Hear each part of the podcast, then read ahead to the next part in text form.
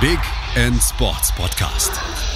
Wissenswertes aus der Welt des Sports mit Patrick Hoch und Laura Luft auf meinsportpodcast.de. Hallo, hier ist der Big End Sports Podcast. Heute mit Ahmed Scher von der German Wrestling Federation. Hallo. Jo, hi. Ich habe dich heute eingeladen, weil ich wollte mal über Wrestling reden, weil ich denke, und das siehst du wahrscheinlich ähnlich, dass in Deutschland Wrestling größtenteils falsch dargestellt wird oder, oder wahrgenommen wird oder nicht. Ja, absolut. Also es hat sich in den letzten Jahren deutlich gebessert, ehrlich gesagt. Aber wir sind noch lange nicht auf dem Punkt, wo es äh, zum Beispiel, wie es in England wahrgenommen wird oder geschweige denn in Amerika oder Japan. Ja, also die Wahrnehmung in Deutschland ist ja, oh, das ist nur Show und vielleicht noch Kirmesboxen. Mhm. Da sagst du ja auch, das stimmt nicht. Was ist es denn dann? Ganz blöd also, gefragt. Ja, wenn du es wirklich in, in einem Wort sagen möchtest, dann ist das auf jeden Fall Entertainment. Ja, also, ja. Äh, oder wie, wie es jetzt von der WWE in Amerika selbst genannt wird, Sports Entertainment. Ja, also ich denke, das trifft es eigentlich auch schon ganz gut. Weil Wrestling ist halt so eine Sportart, ähm, keine Ahnung, wenn, wenn, ich mache gerne Jiu-Jitsu und ich gehe, wenn ich, wenn ich zum Training gehe mit meinen Trainingskollegen, dann haben wir auch mal gerne äh, ein paar Matches, also einfach gegeneinander gekämpft, weil äh, einfach für die Fitness und ein bisschen Sparring und so weiter. Und Jiu-Jitsu, ähm, ja, oder Boxen oder Kickboxen, das eignet sich dazu ganz gut. Aber du würdest nie im Leben ein richtiges Wrestling-Match einfach mal so aus Spaß äh, in der Halle betreiben, äh, wenn ihr nur zu zweit da seid. Also Wrestling ist wirklich ein Sport, den man einfach nur ausübt, wenn da auch Publikum da ist. Oder zumindest Leute zuschauen, weil Publikum gibt's ja in der heutigen Situation nicht mehr wirklich. Äh, aber beim Livestream oder ja, es wird leider sieht so aus. Ja. Genau beim Livestream oder so hast du dann auch halt Leute, die da zuschauen und du interagierst mit denen ja auch dann. Hm. Ähm, ich meine, es, es, es wird ja dann dieses Klischee da geboten, ist alles Fake, die wissen es vorher, die treffen sich nicht mhm. und so weiter. Ähm, inwieweit stimmt das oder inwieweit stimmt das nicht? Ja, also wir, wir, die German Wrestling Federation, uns gibt es schon seit 1995 und ähm, du musst wissen, in der Zeit äh, war in Deutschland, also gab es gar kein Wrestling. Mhm. Ähm, das Einzige, was es damals gab, war die CWA, äh, die Catch Wrestling Association und das war Catchen. Und Catchen unterscheidet sich äh, nochmal mit dem Wrestling, dass der Entertainment-Teil da ganz, ganz, ganz runtergeschraubt wird und äh, der sportliche Teil dann wirklich komplett im Vordergrund liegt.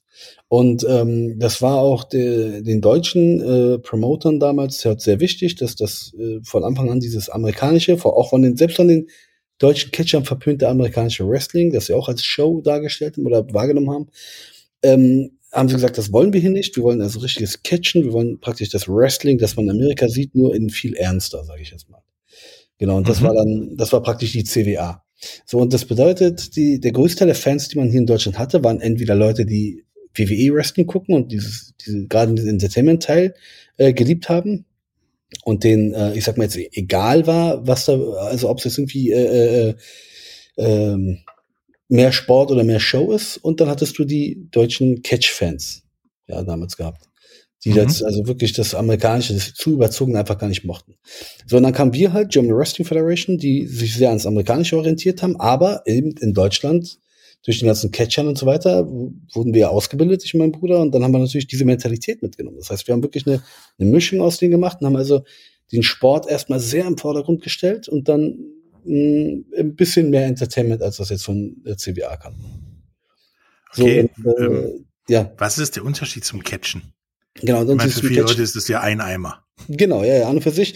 Äh, da gibt's, also die, die Shows in Deutschland, das hat sich auch jetzt mit dem Wrestling auch nicht geändert.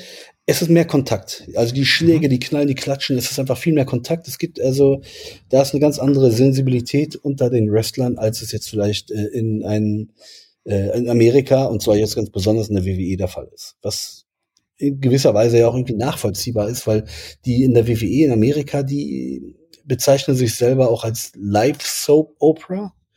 Das bedeutet, dass sie ja wirklich so eher Stories darstellen und dann mit Kampfhandlungen mixen. Und in Deutschland oder Japan ebenfalls, da ist es dann eher, wie gesagt, der, der Sport, das Catchen, das Wrestling ist immer noch in der Assoziation des Sports. So, und das heißt, ähm, wenn du bei unserer Live-Show mal dabei bist, das heißt, wir hatten da mal, äh, jetzt muss ich überlegen, wie hieß der Typ nochmal? Friedmann oder so? Friedmann? Friedmann, wie heißt der nochmal? Das ist ein, Äh, ja.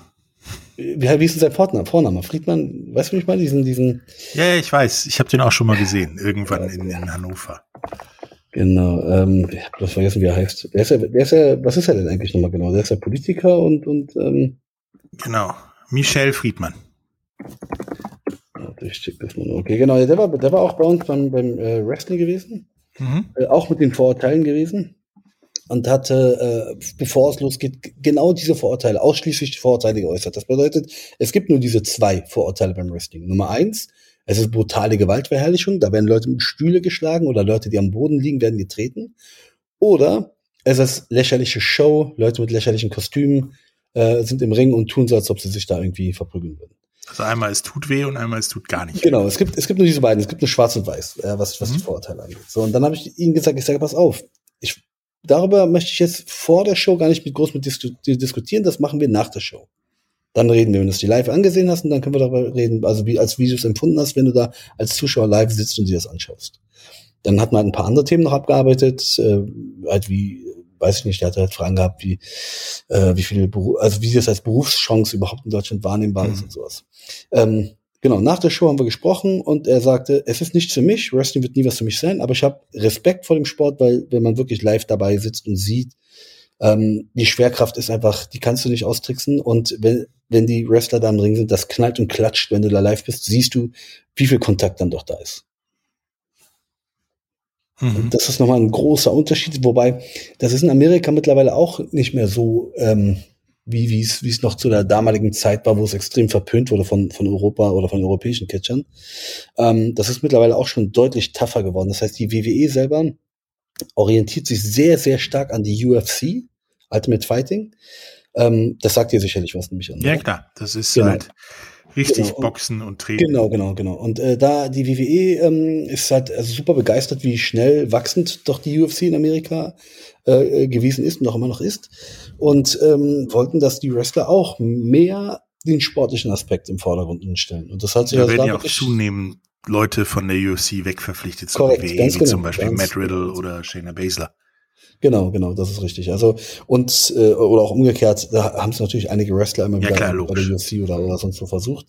Ähm, ja, und das ist äh, etwas, das also auch in Amerika, wie gesagt, ein bisschen mehr Anklang gefunden hat und das äh, ist sogar so weit gegangen, dass, dass ein deutscher Wrestler, der sich Walter nennt, ähm, der äh, ist also ein großer, großer Österreicher, also Österreich slash Deutsch. Mhm. Ähm, und der hat ein Gimmick, das nennt sich, äh, also er nennt sich Ringkampf. Seine, seine Gruppierung nennt sich Ringkampf und er selber bezeichnet sich auch als Ringkämpfer. Und Okay. der ist äh, mit seinem ganzen Charakter und seinem Auftreten, wie er ist, so beliebt, dass er in Amerika der gefragte Wrestler überhaupt gerade ist. Die WWE will ihn nach Amerika holen, aber er Er lehnt möchte weiter. aber nicht. Er möchte nicht, nein. Der sagt, Europa reicht mir. Die WWE hat ja mittlerweile in England auch eine äh, kleine äh, Promotion eröffnet. Also das, das nennt sich dann NXT. Das ist also praktisch die nächste Stufe der WWE. NXT UK in dem Fall. Und da ist er World Champ äh, seit, was weiß ich, jetzt durch Corona natürlich noch deutlich länger, aber es sind schon bestimmt zwei Jahre. Und wie gesagt, die wollen doch gerne nach Amerika holen und ich habe ein bisschen das Gefühl, also die irgendwann mal werden die es schaffen, weil wenn die Summe stimmt, dann wird da auch das, dann wird er dann noch übergehen. Und da in Amerika ist halt wirklich das große Geld beim Wrestling. Ja, Also wir reden also halt von, von deutlich siebenstellig und so. Ja, man muss dazu sagen, es gibt die WWE, die ist groß, dann gibt es noch so zwei, drei Konkurrenzligen in den USA, wo man viel Geld mit verdient. Mhm. Und NXT ist sozusagen die Farmliga der WWE. Also Ganz man muss genau. in Anführungsstrichen erst, wenn man nicht schon der große Superstar beim UFC oder so ist, erstmal durch die NXT durch, genau. sich da beweisen, dass das Gimmick, dass das technisch alles okay ist. Und dann darf man vielleicht auch mal auf der großen Bühne auftreten. Genau, weil die, die WWE ist, der WWE ist selbstverständlich wichtig, dass du deren Style auch kämpfst. Ja, also so wrestlest, wie die es sich wünschen. Es gibt halt verschiedene Stile weltweit, wobei man an und für sich sagt, dass er sich in, in vier Stile unterteilt. Das heißt also europäisch, das hatte ich dir erzählt, das Catchen in dem Sinne. Hm? Dann das mexikanische Wrestling, das ist das Wrestling, das sehr äh, spektakulär ist, sehr, sehr Ja, spektakulär. viel, läuft viel in der Luft ab. Sozusagen. Genau, genau. Und das sind auch die, die Charaktere sind auch dann entsprechend äh, sehr, sehr äh, Bunt. äh, mit Masken, sehr bunt und so weiter, genau. Ähm, genau, und, und äh, dann gibt es das japanische Wrestling, das ist sehr, äh, sehr, also da ist der Sport komplett im Vordergrund. Mhm. Und äh, dann das amerikanische Entertainment Show Wrestling, genau. Hm. Ähm, das sind also die vier Stile, wie man so schön sagt. Ja, es ist ja zunehmend so, dass, dass, dass die WWE auch in Deutschland im Fernsehen wahrgenommen wird auf äh, ein oder zwei Kabelsendern. Ähm, und mir hat mal einer ähm, gesagt, dass gerade Kinder das total toll finden, weil das sind irgendwie im Prinzip fleischgewordene Superhelden ja, genau. und, und super Bösewichte, die da ja, genau. antreten. Genau, genau. Also das ähm, ist das in Deutschland auch der Fokus so ein bisschen, um ja, Geld äh, zu verdienen?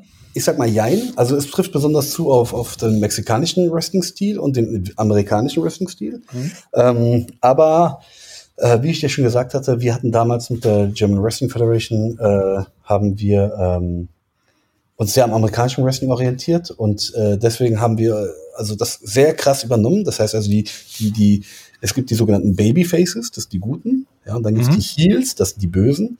Das haben wir dann wirklich, also kannst du sagen, eins zu eins zu übernommen. Äh, haben aber trotzdem versucht, also wenn da zum Beispiel, da kam jemand zu uns, der, der hatte sich TAs genannt ähm, okay. und, und äh, war, äh, war ein, so ein lächelnder Babyface jetzt in dem Sinne und wir haben gesagt, mhm. was, was ist denn ein TAs? Äh, also sein richtiger Name ist Pascal. Dann haben wir gesagt, gut, ich meine, du bist ein deutscher, großer äh, Wrestler. Ähm, davon gibt es auch nicht allzu viele, besonders in der Zeit. Dann nennen dich da einfach Pascal. Und was, was für ein Nachnamen? Also beim Nachnamen, da sind, wir, da sind wir mal ein bisschen offen, da lassen wir uns gerne mal ein bisschen inspirieren, was für Namen funktionieren in Deutsch. Ähm, dann wurde er aus wie Pascal Spalter.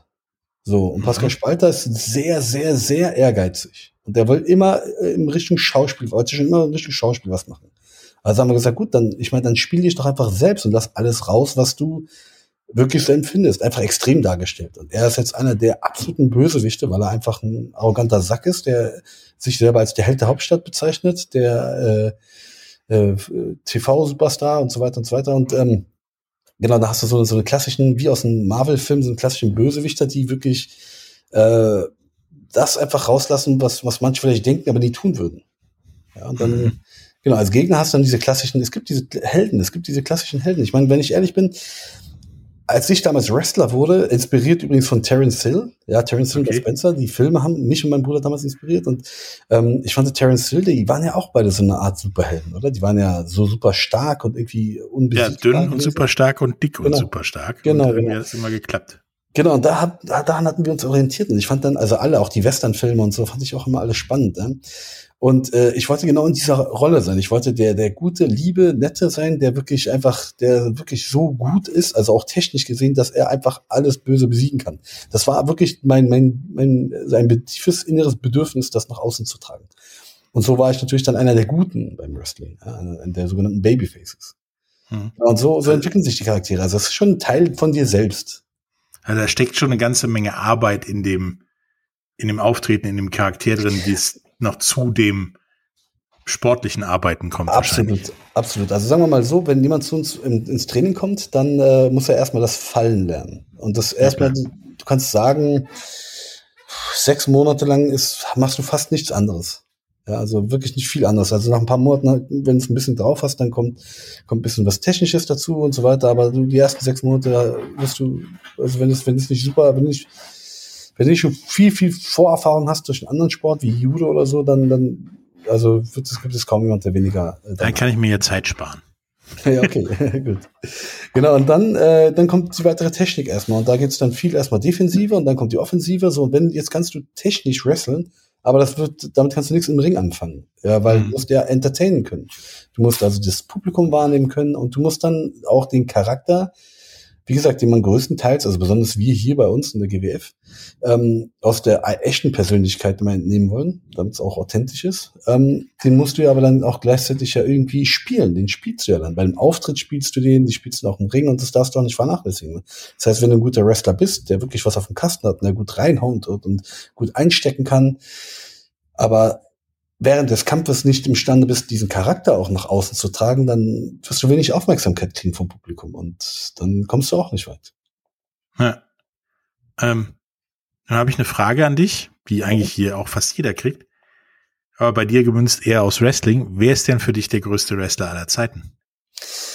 Ah, das ist sehr schwer zu sagen, wobei wenn ich einen Namen nennen müsste, dann wäre es Mitsuharu Misawa. Das ist ein japanischer Wrestler. Okay äh, japanische Wrestling-Legende, der, das gab es also die goldenen Zeiten in Japan, das war Mitte der 90er, das war halt die Zeit, wo wir auch angefangen haben. Und da gab es also fünf Wrestler, die ein Niveau hatten, das bis heute einfach nicht erreicht ist. Und ähm, der König von denen, kannst du sagen, war Mitsuharu Misawa. Und das sind wirklich unglaublich knallharte Schlachten, die stellenweise eine Stunde gingen. Ähm, das war einfach eine Intensität äh, und ja, das war einfach, es, war also es war genial. Er war einfach ein Genie im Ring. Also weil, weil sein Charakter bestand daraus, also er hat eine grüne Hose angehabt, also die haben sich tatsächlich in Farben schon unterschieden. Okay. Und sein Charakter war einfach, äh, die, die, er hat seinen Charakter durch die Technik ausgedrückt. Also das so zu schaffen, ist einfach wirklich sehr, sehr schwer. Also wir als Europäer oder als Deutsche oder besonders als Amerikaner ähm, arbeiten viel unseren Gimmick mit, indem wir auch reden und indem wir Promos machen und Interviews geben und so da. Viel unseres Charakters transportieren wir über solche Mittel. Und das haben die gar nicht genutzt oder man kann auch sagen gar nicht gebraucht, weil die einfach durch die Technik das so krass nach außen getragen haben. Und das, äh, deswegen ist eigentlich Mitsuharu Misawa.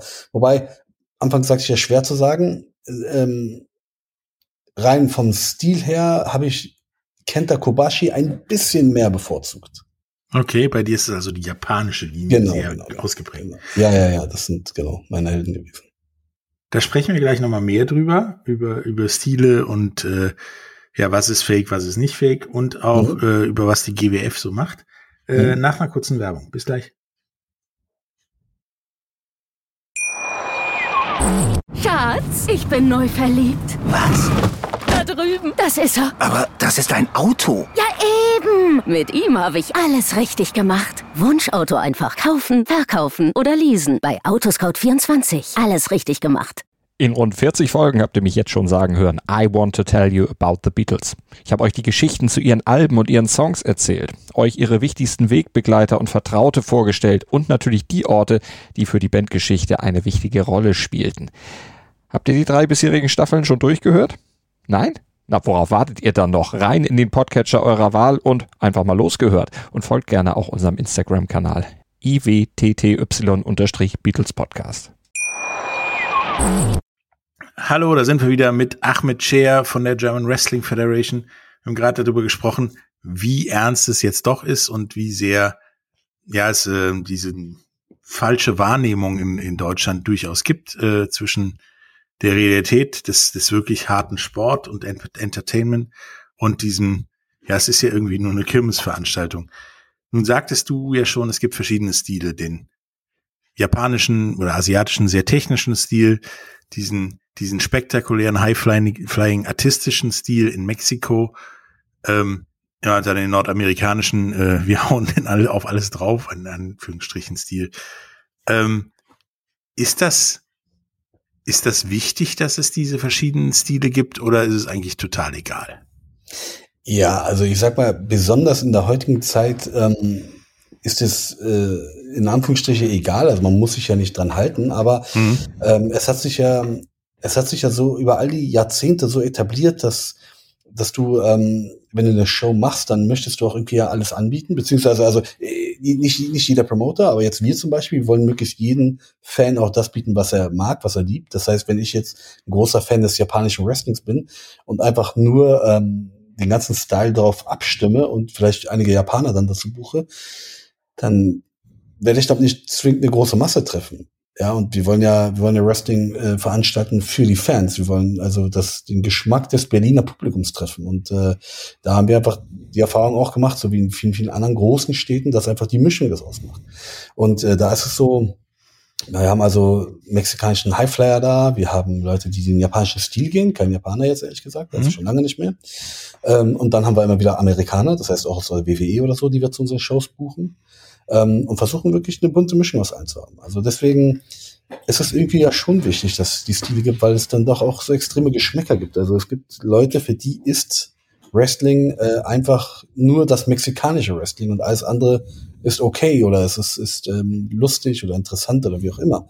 Äh, und das gleiche gibt es natürlich dann auch in der Form von amerikanisches Wrestling. Nur amerikanisches Wrestling, wie wir es aus der WWE kennen, ist Wrestling. Alles andere ist interessant, aber brauche ich nicht. Ja, und wie gesagt, wir wollen halt äh, äh, die Mitte treffen. Das heißt, wir Das haben ja eine Schule. Ja. Wie bei so einem guten Superheldenfilm, du brauchst diese Mischung. Du brauchst den Typen mit Absolut. Fall, äh, Genau. Fall und Bogen, du brauchst so einen Superman-Typen, du brauchst so einen vor sich hingrübelnden Batman-Typen und dann hast du ein gutes Superheldenteam so ungefähr. Genau, genau. Also wenn es ein Film wäre, so ein Superheldenfilm, dann wäre das auf jeden Fall so ein Avenger-Film. Mhm. Ähm, genau, und das ist also, das ist auch der Punkt, den wir bei uns in der Trainingsschule, also ich und mein Bruder haben seit 1997 die Schule hier in Berlin.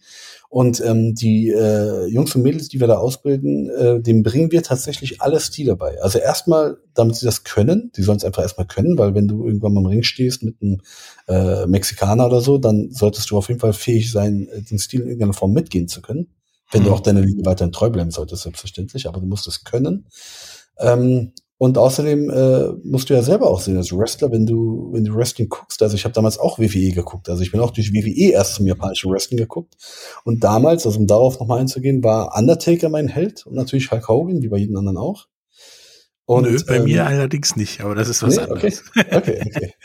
Genau, ja, später kam natürlich dann, als ich mich mehr mit dem Wrestling befasst habe, Bret Hart und Shawn Michaels und alle dazu. Ja.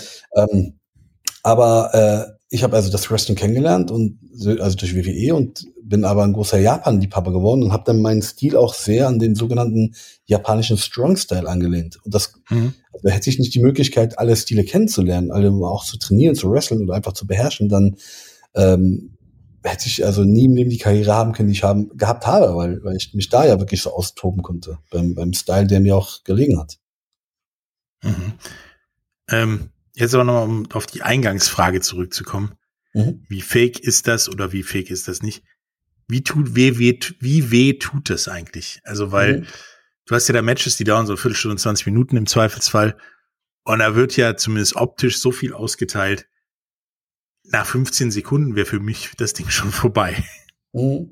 Ja, also du darfst halt nicht vergessen, das hatte ich ja auch vor, vor der Werbepause schon gesagt, ähm, das Training ist knallhart. Das heißt, wir Ja. trainieren ja erstmal wirklich fallen, fallen, fallen, dann Offensive und dann Defensive und das ist ja ein extrem hartes Training. Das heißt, wir haben auch ein Workout, ähm, also wir nennen es Warm-up bei uns. Das Warm-up, das ist so hart, dass wir dadurch schon so viele Leute selektieren. Das bedeutet, in der Schule hatten wir, jemand hat es mal vor kurzem gerechnet, also in all den Jahren hatten wir über 700 Leute. Und aktuell haben wir, jetzt nach Corona schwer zu sagen, aber zuletzt waren es 42. Mhm. So, die anderen 600 noch was, die sind weg, weil ähm, du selektierst dadurch automatisch, weil es so anstrengend doch ist. Aber das muss es sein, weil du, wie du schon gerade sagst, du bist da im Ring und äh, musst einfach körperlich so viel leisten, dass du, also wenn dein Körper nicht topfit ist, da einfach nicht, nicht weit kommst. Also ohne, ohne ständig verletzt zu sein oder äh, gar irgendwie, also noch schlimmer, irgendwie Schäden zuzuziehen. So, das heißt also, wir sind erstmal topfit. Das ist ganz, ganz wichtig. So, das macht es erstmal möglich, dass man überhaupt so lange im Ring stehen kann. Also 15 bis 20 Minuten oder länger auch teilweise. Mhm. Ähm, genau, die, die eigentliche Frage, ähm, es ist halt Sport. Es ist Sport. Ja, und äh, wie bei jedem anderen Sport, der professionell betrieben wird, gibt es immer irgendwann mal die Frage, auch wie viel davon ist fake beim Boxen oder wie viel, wie viel ist getückt beim Fußball und so weiter. Also wie, wie weit geht man, wenn man wirklich damit schon Geld verdient? Ist man dann auch bereit, ähm, so weit zu gehen, dass man seine Karriere irgendwie für jeden Kampf oder so aufs Spiel setzt? Oder ist man da so Profi, dass man sich da eher zurückhält und sagt, okay, uns ist klar, wir unterhalten das Publikum in erster Linie und äh, darauf konzentrieren wir uns mehr als jetzt den, den sportlichen Aspekt. Ähm, Wrestling ist wie gesagt Entertainment. Es geht darum, die Leute zu unterhalten. Ja, und das auf einem Niveau, dass das äh, einfach, wenn, wenn du, wenn du Wrestling schaust, dann denkst du bestimmt, oder der eine oder andere denkt bestimmt, das kann ich auch, aber jeder, der es mal versucht hat, wird sehen, wie viel doch dahinter steckt. Also jeder, der mal äh, versucht, einen auszuheben oder so, sieht, wie viel Kraft dahinter steckt. Und wenn du so einen Kampf siehst, wo die sich wirklich gegenseitig rumschmeißen, rumkicken und äh, äh, Powerbomben und was weiß ich nicht alles, dann wirst du also als, als jemand, der ein bisschen versiert im Bereich Sport ist, schon merken, dass da viel dahinter steckt. Also es ist so ähm, schon eher wie eine Art Tanz, oder? Also das, du weißt, ich mache das, darauf reagiere ich so, damit es gut Mhm. aussieht und das dann da Mhm. reinpasst und vorher machen wir uns ein paar Tanz- Gedanken noch um Story und äh, Genau. Tanz, Tanz habe ich auch oft gehört, auf jeden Fall. Also den Vergleich mit Tanz habe ich sehr oft gehört. Ja, ist, ist an und für sich nicht falsch. Ähm, wobei das ist dann zu simpel gesagt, weißt du, das klingt dann, weil Tanz ist ja kein, ist ja auch gar kein Gegeneinander. Fakt ist, ich habe im Ring gestanden mit Leute, die mir einfach auch wehtun wollen oder wollten oder es versucht haben oder Mhm. wie auch immer oder und und äh, dann wehre ich mich in dem Moment im Ring. Das hast du beim Tanz ganz sicher nicht. Äh, ja, ich, Selten. ich, ja, wahrscheinlich. Genau, ich, ich hasse mein Gegenüber in den meisten Fällen nicht, auch wenn es das auch gibt. Es gibt Leute, auch bei der WWE, die im Ring stehen, die sich eigentlich wirklich echt hassen. Ne? Die erzählen zwar eine Story und die Story ist eine ganz andere wahrscheinlich, aber ähm, in, in, es gibt auch Leute, die wirklich im Ring stehen, die hassen sich. Die hassen, wofür der andere steht und so weiter und so weiter. Und das musst du dir vorstellen, natürlich arbeitet man irgendwie doch ja miteinander im Ring, weil wir ja, wie gesagt, das Publikum entertainen wollen. Aber trotzdem ähm, gibt es immer wieder so Momente, wo du im Ring stehst, wo jemand dir so böse einer reinhat, wo du denkst, okay, alles klar, okay, also du willst mal so zeigen, wie hart du bist, wie tough du bist. Okay, kann ich auch. Mhm. Du haust dann auch ein Stück zu, härter zurück und dann kommt wieder natürlich das Feedback und dann steigert man sich da schon ein bisschen rein, dass manchmal das auf ein Niveau hochgeht, dass dann ähm, äh, ja, das einfach dann, ich sag mal so, an übertriebene Härte die dann grenzt. Aber du musst halt natürlich noch die weiter ein Profi bleiben und nicht so weit gehen, dass sich jemand verletzen kann, weil das darf natürlich auch nicht sein. Kein Promoter ist zufrieden mit dir, wenn er dich bucht für, keine Ahnung, eine Zehn-Tagestour und beim Tag zwei machst du einen seiner wichtigen Leute da irgendwie äh, kaputt. Das, das wird kein Promoter für gut heißen. Das ist Egal, was für eine Argumentation du hast. Ja. Genau. Ja. Ähm, nun ist das ja, da haben wir ja schon festgestellt und, und, wissen wir und wissen vielleicht auch viele so, da ist ja immer viel Story drin und auch so ein Kampf mhm. hat ja eine gewisse Story, gut gegen böse, deswegen bla bla bla.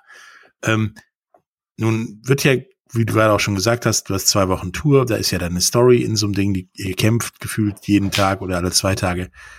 Diese Story durchzu, ich sag jetzt mal, choreografieren, wenn du das jeden Tag machst, das ist unmöglich. In so einem Kampf, wie viel ist da in Anführungsstrichen durchchoreografiert? Ist es nur der Anfang und das Ende? Oder auch noch ein Mittelteil oder drei oder vier Mittelteile? Oder ist es wirklich vom ersten, vom Gong Anfang bis zum Gongende? Ähm, das erkläre ich oft gerne mit einem Beispiel. Und zwar, wenn The Rock heute hier wäre, dann mhm. würde ich oder jeder meiner Kollegen im Ring steigen können und mit ihm sofort ein, ein Match bestreiten können. Mhm, wahrscheinlich. Ja, es würde sofort funktionieren. Also ohne irgendwas zu bereden, zu besprechen oder wie auch immer. Man könnte sofort in den Ring rein und könnte sofort wresteln und das wird ein schönes Match sein wahrscheinlich. Das heißt also, ähm, so viel Story braucht man nicht. Also man ist halt, man es, es gibt halt, also gewisse Dinge sind, ich sag jetzt mal selbstverständlich im Wrestling.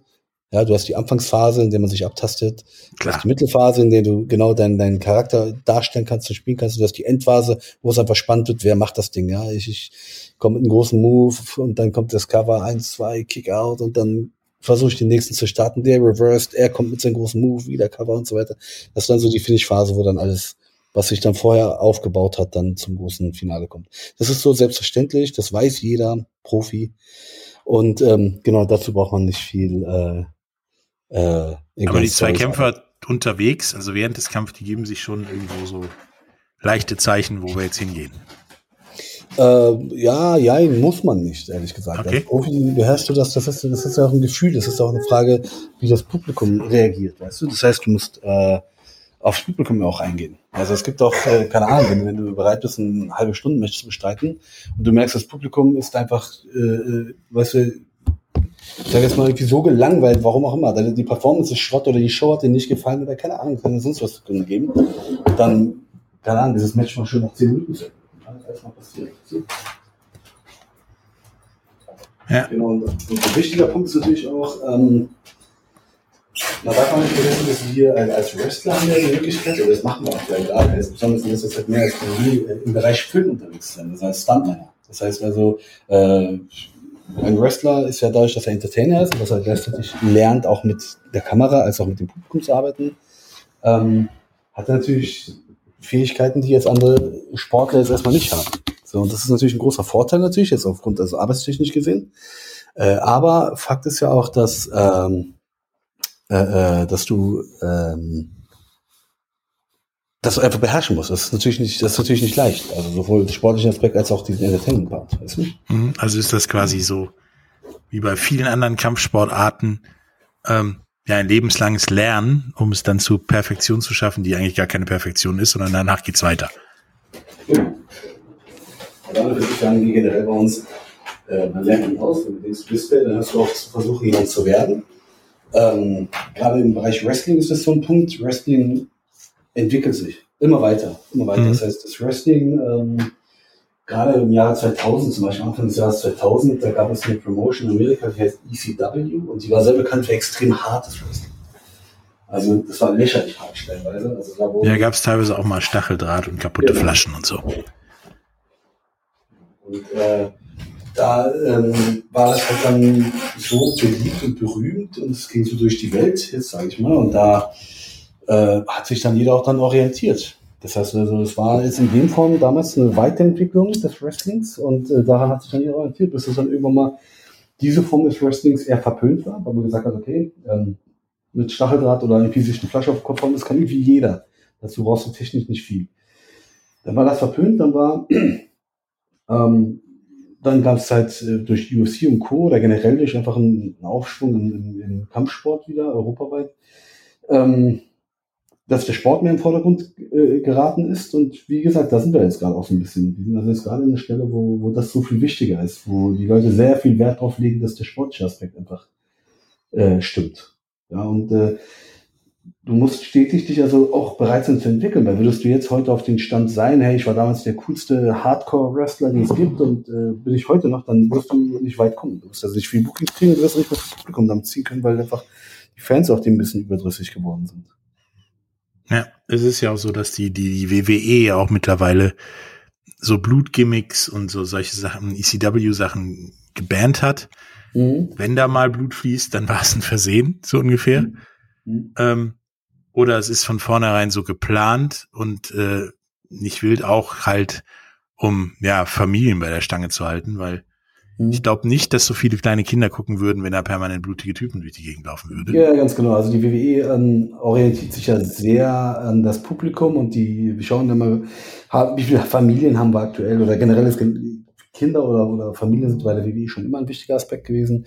Ähm, also das hat sich immer wieder mal geändert. Das heißt, ähm, die WWE hatte in der Zeit, als dann ECW und Co. ein bisschen weiter oben waren, auch gemerkt, dass sie mehr, äh, dass, dass mehr erwachsene Leute wieder Wrestling gucken. Das, die, Das die Ding Kinder, brauchte mehr Blut sozusagen. ja, ja, genau, genau. Die, die Kinder, die früher Wrestling geschaut haben, haben jetzt, äh, sind jetzt erwachsen geworden und die, genau, die hatten Bock auf diese Sache, also das, was ECW dargestellt hat, und da hat auch WWE mitgespielt.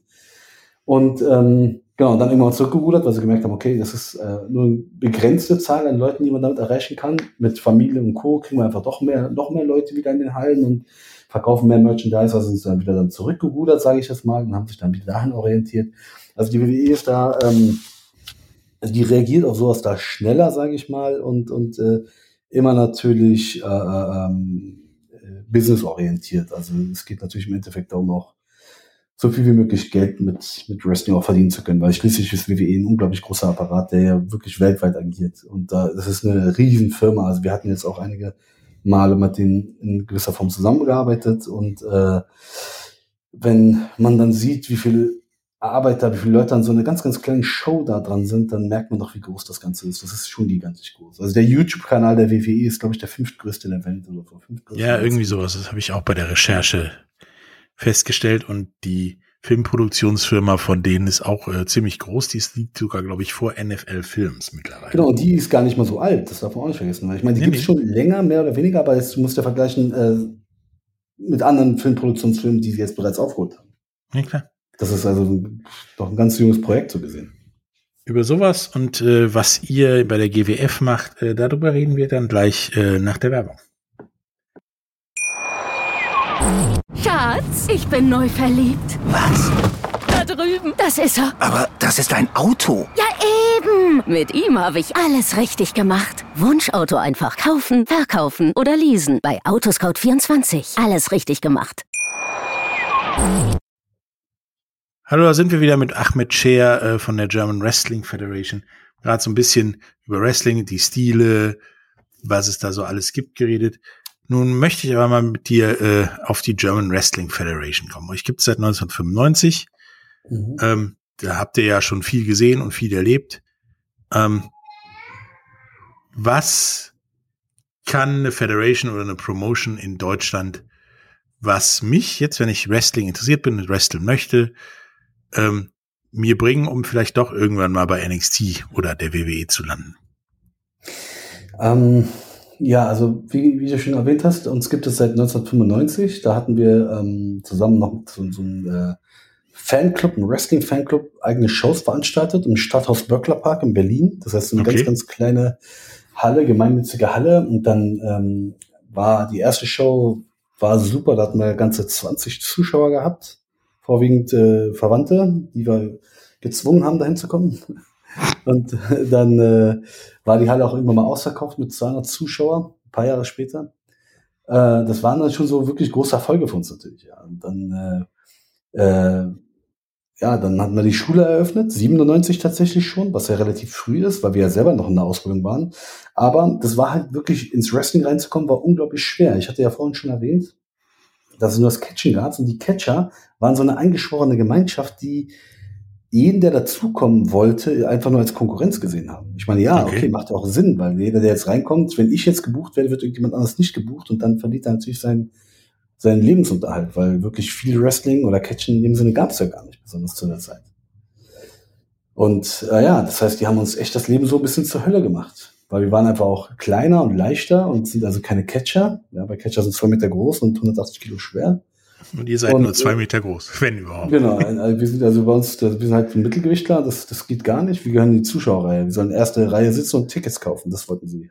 Das Mhm. war, das haben sie sich gewünscht, aber wir waren ehrgeizig, haben durchgestanden und auch immer so den Respekt bei den Wrestlern oder den Catchern gewonnen. Und haben dann also wirklich, wir haben keine, also wir haben gearbeitet. Das heißt, äh, beim Catchen gibt's auch Spuckeimer halten und sowas, ja, da gibt's Mhm. Runden. Und da haben wir also die Spuckeimer gehalten und Handtuch gehalten und so weiter und ähm, äh, haben das gemacht ohne Bezahlung, weil wir wollten nur Training dafür bekommen. Ja, wir haben wirklich auf die Bezahlung verzichtet, wir haben Ring aufgebaut, Ring abgebaut. Wir wollten nur äh, Trainings dafür bekommen. Die haben wir auch bekommen und wurden dann so gesehen also ausgebildet von den Leuten. Ähm, und haben dann, weil es wirklich so schwer war, da einzustellen, weil keiner einen die, die Chance geben wollte, gesagt, okay, es kann keiner Wrestler werden in Deutschland. Lass uns eine eigene Schule eröffnen, wo wir genau das, was wir lernen, auch wenn wir aktiv noch am Lernen sind, gleich weitergeben an Leute. Und dann haben wir wirklich damals, haben wir, das haben wir Miete genannt, statt Beitrag oder so. Dann haben wir alle äh, gleich viel Miete bezahlt, um den Raum zu bezahlen, den wir damals gemietet haben. Hm. Und wir selbst als Trainer, ich und mein Bruder, die gleiche Miete bezahlt, Hauptsache wir können irgendwie Leuten was beibringen. Genau, und das ja, hat sich dann entwickelt, entwickelt und dann äh, waren wir halt wirklich auch gebucht gewesen. Ja, das fing auch 97 so richtig an, erst nach Hannover und dann ging es alles rum. Dann mittlerweile war ich in über 24 Länder als Wrestler. Also auch so eine fantastischen Länder wie Nigeria, ja, wo, wo man, wo ich persönlich wahrscheinlich nie hingekommen wäre, wäre ich nicht Wrestler. Oder La Réunion, das ist eine, eine Insel neben Madagaskar. Äh, Genau, das ist doch irgendwo im Nirgendwo. Ja, ja, aber wunderschön. Also das ist, da waren wir im Januar, da waren dann 37 Grad oder so im Schatten und ähm, genau, wunderschöne Insel und das sind also Sachen, die wir dann mit all der Zeit äh, uns da irgendwie auch erarbeitet haben. Naja, wie auch immer. Ähm, wir waren sehr viel verbucht, ich und mein Bruder, und dann die Top-Leute, die wir so bei uns hatten. Das heißt, wir waren auch die ersten, die äh, Damen ausgebildet haben. Ähm, das Besondere daran ist, wir hatten, es gab keine Damen-Wrestling in Deutschland. Und deswegen, äh, und wir haben auch keine Mädels bei uns gehabt. Also mussten wir die Mädels leider, in Anführungsstrichen, so ausbilden, wie wir alle Männer auch ausbilden. Das heißt, die mussten durch die gleiche harte Schule gehen wie alle anderen. So, Mhm. das hatte zum Gegenzug gehabt, dass die einfach äh, zu europaweit den Besten gezählt haben, weil sie einfach auf einem anderen Niveau auch trainiert, äh, ausgebildet wurden. Das heißt also, die waren dann Champion in Japan, die beiden Mädels, also waren zwei speziell, später gab es noch eine dritte dann dazu in der damaligen Zeit. Ähm, und äh, ja, die waren, wie gesagt, weltweit auch unterwegs, die Mädels, und hatten sehr, sehr viel Erfolg gehabt dadurch. Ja. Ähm, da war dann natürlich immer die Frage, was sind wir denn jetzt? Sind wir eine Wrestling-Promotion oder sind wir eine Trainingsschule? Weil eigentlich haben wir jetzt so viele Talente hervorbringen können, dass die ähm, so oft verbucht sind, dass wir gar nicht mal so viel Shows machen konnten, weil unsere Shows haben wir davon gelebt, unsere Leute ja einzusetzen. Aber wenn die so viel verbucht sind, ist ja kein Samstag oder so mehr frei, wo wir Shows Ja, machen können, weil alle ja verbucht sind. Also waren wir wirklich tatsächlich irgendwann mal so weit, dass wir gesagt haben, okay, wir sind eigentlich mehr eine Schule als eine Promotion. Und dann ähm, ging das auch eine Weile so.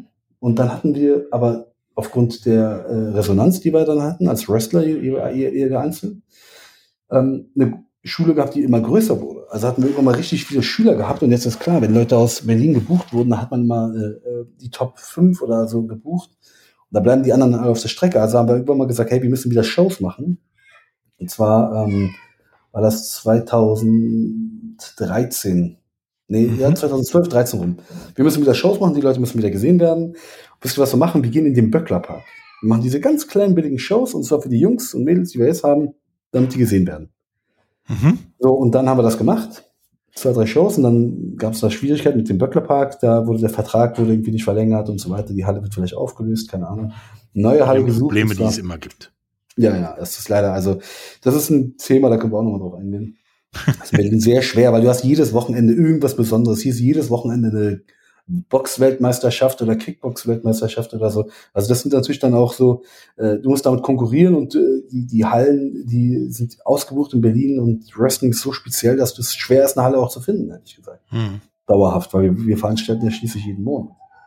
Naja, zurück zur eigentlichen Geschichte. Also irgendwann mal sind wir dann Böcklerpark raus, dann in einer anderen, in ein Zelt rein. Früher gab es Wrestling, beziehungsweise das Catchen, wurde auch auf den Zelten absolviert. Das heißt also, das war ein ganz normales Catchen in Zelten in Hannover. Dann haben wir gedacht, hey, warum nicht? Machen wir in Berlin auch wieder im Zelt rein. Das, ist, das nannte sich Shake, das Shake. Und dann haben wir da veranstaltet und das wurde dann ganz schnell so ein kleiner Insider-Tipp, weil das war ähm, so ein bisschen Underground hat's gewirkt. Und da war einfach Wrestling da und da gab es eine Stimmung in diesem Zelt, da waren so 350 Zuschauer maximal. Und da war eine Stimmung drin, also wirklich, das kannst du dir gar nicht vorstellen. Also die Leute sind so ausgeflippt, die hatten Schilder dabei und alles, die haben das so gefeiert, dass wir irgendwann mal gesagt haben, okay, ähm, wir sind immer ausverkauft mit 350 Zuschauern, wir brauchen eine größere Halle. Da sind wir rübergegangen ins Huxleys, Huxleys Neue Welt in Berlin, also eine deutlich größere Halle. Da schaffst du über 1000 Leute rein. Und auch die Zahl haben wir irgendwann mal geknackt. Also wir hatten tatsächlich irgendwann mal ein paar, also ein paar Shows über 1000 Zuschauer. Und sonst haben wir in der Regel so 500, 600 Zuschauer, ehrlich gesagt, pro Monat. Naja, ähm, dadurch war die Promotion wieder voll da und jetzt haben wir also die Schule, die gut läuft und die Promotion. So, und ähm, dann war das so, das war vom 2015 auch, hatte die WWE gesagt, wir machen ein Tryout in England und würden auch gerne ein paar Deutsche dabei haben wollen. Mhm. So, und da waren zwei Jungs von uns da gewesen, haben das Tryout mitgemacht. Und genau, drei Monate oder so, gar nichts. Man war schön, die haben die Erfahrung gemacht, alles gut. Und dann kommt Tatsache der Anruf. Axel Tischer wurde gefragt, ob er nicht nach Amerika kommen möchte. Die wollen einen Festvertrag geben. Er soll zu NXT Amerika, also NXT US gehen. Ja. Und den Vertrag hat er unterschrieben und war damit der erste deutsche Wrestler, der es äh, mit einem Vertrag nach WWE, zur WWE geschafft hat.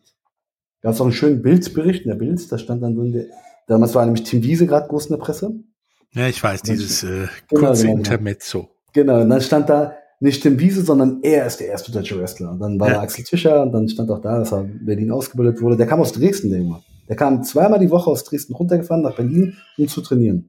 Er war Ja, schon also- warm, als er ankam, wahrscheinlich. Ja, also deswegen, also das war das Engagement hat sich am Ende zahlt sich sowas immer aus. Ja? Das zahlt sich immer aus. Jemand, der so sehr da, also wirklich dra- dran glaubt oder an sich arbeitet, der wird am Ende immer Erfolg haben. Das ist daran glaube ich ganz fest und es gibt viele Beispiele, die das bewiesen haben. Naja, wie auch immer.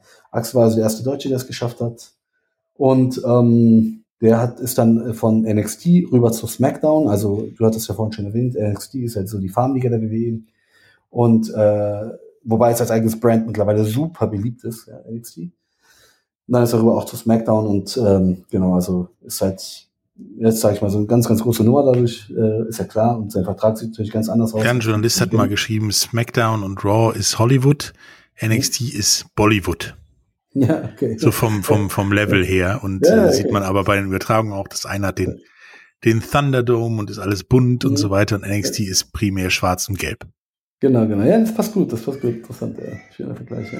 Naja, und mittlerweile jetzt vor, also offiziell ist es erst seit einem Monat oder so, oder sechs Wochen, glaube ich, ist ein weiterer Schüler von uns jetzt äh, von der WWE äh, unter Vertrag genommen worden. Und genau, also die, die Erfolgschancen sind groß, wenn das Engagement stimmt, um deine Frage auch, die du anfangs gestellt hast, genau zu beantworten. Wer zu uns kommt zum Training oder zur German Wrestling Federation, nee, erstmal wer zum Training kommt, hat die Chance, eine professionelle Ausbildung zu kriegen, äh, mit der du praktisch weltweit agieren kannst und einfach arbeiten kannst und äh, natürlich, wenn das Engagement deinerseits stimmt, auch zur WWE kommen kannst und da einen großen Vertrag unterschreibst. Axel Tischer ist übrigens, wie gesagt, immer noch da, sein Vertrag wurde also mehrfach verlängert. Ähm, wer zu unseren Shows kommt, ähm, da gibt es ein gutes Beispiel, da gab es einen Franzosen, der heißt Senza Volto. Der, ähm, das ist ein Franzose, mit der mit einer Maske äh, auftritt, so ähnlich wie die mexikanischen Wrestler, der auch sehr, spektaku sehr spektakulär wrestelt. Der hatte früher auf Facebook, ich sag jetzt mal, der hat mich terrorisiert. Also wir kriegen unglaublich viele Anfragen von Wrestlern weltweit. Das ist natürlich echt schön und ehrt einen auch, wenn du da Anfragen kriegst von äh, Ex-WWE-Wrestlern, die du als, als Kind früher so zugejubelt hast Und jetzt auf einmal kriegst du Anfragen, die wollen gerne für dich arbeiten. Das, das, da fühlt man sich auf jeden Fall sehr geehrt.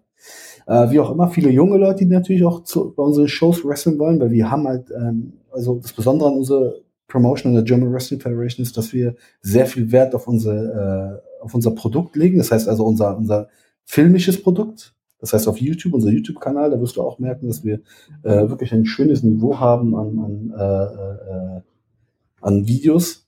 Ja, also das heißt an, an Trailern, alles weitere. Und ähm, das klar, jeder, jeder Wrestler, der junge, junge Wrestler möchte natürlich irgendwann mal äh, ähm, ein solches Video von sich im Internet haben, weil das ist ja dann praktisch auch äh, Reputation irgendwo. Ähm, du sagtest ja, dass da, da auch ein paar Deutsche ähm, es mittlerweile schaffen.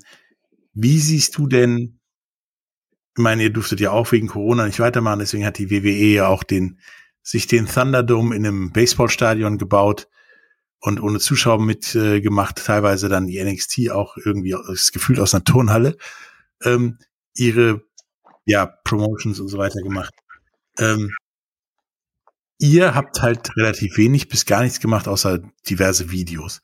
Wie geht's denn bei euch weiter? Wie sieht denn die Zukunft für euch aus? Genau, also wir haben ähm, die letzten Shows, die wir hatten, die war im, im September und Oktober. Äh, da durften wir halt mit Corona-Regelungen ein paar Zuschauer reinholen. Genau, aber das ist jetzt leider auch nicht mehr möglich. Wir haben das folgendes geplant und zwar jetzt im Mai tapen wir Matches äh, die wir dann live online stellen werden. Das heißt, also da kommen wir wieder zum Thema Stories und so weiter. Wir haben natürlich unsere Story ausgedacht, wie können wir das machen, dass wir da irgendwie, ähm, was das Wrestling auch braucht, irgendwie eine Art Publikum da haben werden, ohne jetzt groß viele Statisten da irgendwie einkaufen zu müssen. Äh, die dann, weil theoretisch darfst du ja keine auf öffentlichen Shows machen. Man könnte. Da hat die WWE ja einfach NXT-Leute bei den großen Shows hingestellt. Ähnlich werden wir das machen, genau. Nur, dass es in der Story verpackt ist, warum die Leute da stehen, sich das anschauen werden. Äh, genau, aber dazu mehr möchte ich erst nicht verraten. Ähm, ist okay. Das wird dann alles auf, auf uh, YouTube zu sehen sein, kostenlos werden wir das hochladen.